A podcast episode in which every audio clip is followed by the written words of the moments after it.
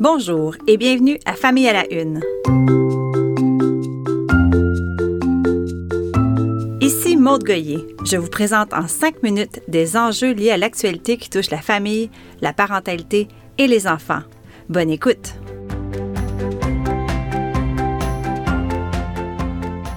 L'auteur Élise Gravel est une star de la littérature jeunesse.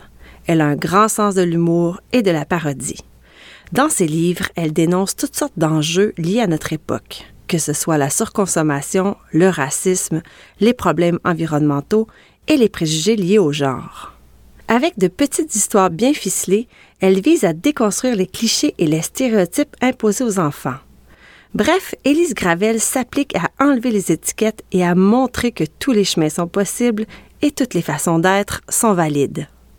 Voici quelques-uns des titres qui traitent particulièrement de cela le livre Tu peux, publié en 2018, C'est quoi un réfugié, paru en 2019, Tout le monde, publié en octobre 2021, C'est mon corps en 2022, et l'un de ses plus récents, c'est le livre intitulé Le rose, le bleu et toi.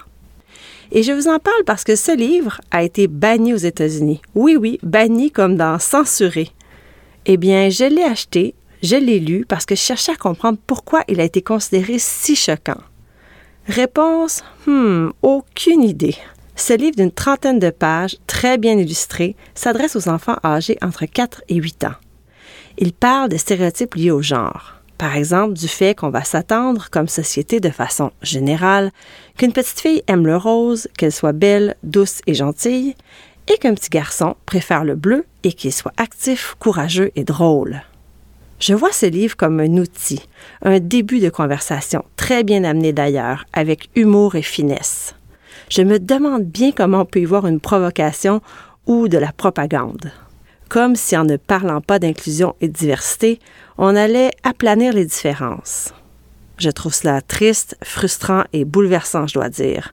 Heureusement, ça ne se passe pas ici, mais vous le savez comme moi, les opinions sont de moins en moins nuancées et de plus en plus polarisées. Je pense entre autres aux réseaux sociaux et aux sections commentaires de certains médias d'information. J'ai peur que ce genre d'interdiction chez nos voisins du Sud ait des répercussions tôt ou tard chez nous et que cela enflamme encore plus le discours de certaines personnes extrémistes sur des sujets qui, rappelons-le, nécessitent de la délicatesse et de l'ouverture. Mes enfants étaient bébés, je me souviens de la fatigue qui m'envahissait à cause des nuits entrecoupées par les pleurs et les boires. Une fatigue collante, presque aliénante dans mon corps, tellement j'avais du mal à gérer le manque de sommeil. Je me souviens que je disais à mes amis sans enfants que dormir deux fois quatre heures n'avait rien à voir avec dormir huit heures. Bref, le sommeil a définitivement été le défi de mes premières années de mère. Il semble que je ne sois pas la seule. Dans une récente étude américaine, des chercheurs ont sondé près de 3800 parents quant à leur niveau de stress, incluant leurs habitudes de sommeil. Il s'avère que la fatigue ne touche pas tous les parents de la même façon. Les mères sont celles qui sont le plus atteintes. Pourquoi? À cause de la fameuse charge émotionnelle liée à la maternité. Les mères s'inquiètent davantage, par exemple, que leurs enfants doivent faire face à des épreuves importantes, chez les couples hétérosexuels, les femmes se sentent plus stressées par le rôle de parents et elles se sentent aussi plus jugées quant à la façon d'éduquer leurs enfants. J'ose une piste de solution. Au lieu de dire aux femmes de lâcher prise, parlons de l'importance du rôle du père et de son implication dès la naissance. Cessons de dire qu'un père aide sa conjointe, il doit tout simplement faire la moitié du boulot. Je pense qu'à ce moment-là, les femmes se sentiront déchargées et peut-être qu'elles seront moins inquiètes et peut-être aussi qu'elles dormiront un peu mieux.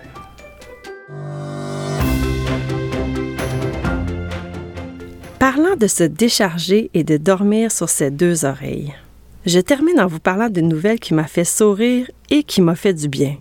Marie Kondo, la reine du rangement, a récemment eu son troisième enfant. Et elle avoue en entrevue avec le Washington Post que sa maison est plutôt bordélique elle a candidement avoué que son merveilleux système de rangement, celui où il faut décider si tel ou tel objet nous apporte de la joie pour le conserver, eh bien, ce système de rangement a pris le bord. À 38 ans, la mère de famille a changé ses priorités. Et elle considère en ce moment qu'il est irréaliste que sa maison soit bien rangée et propre. C'est juste impossible. Elle a abandonné le projet. Avouez qu'on pousse tous un petit soupir de soulagement.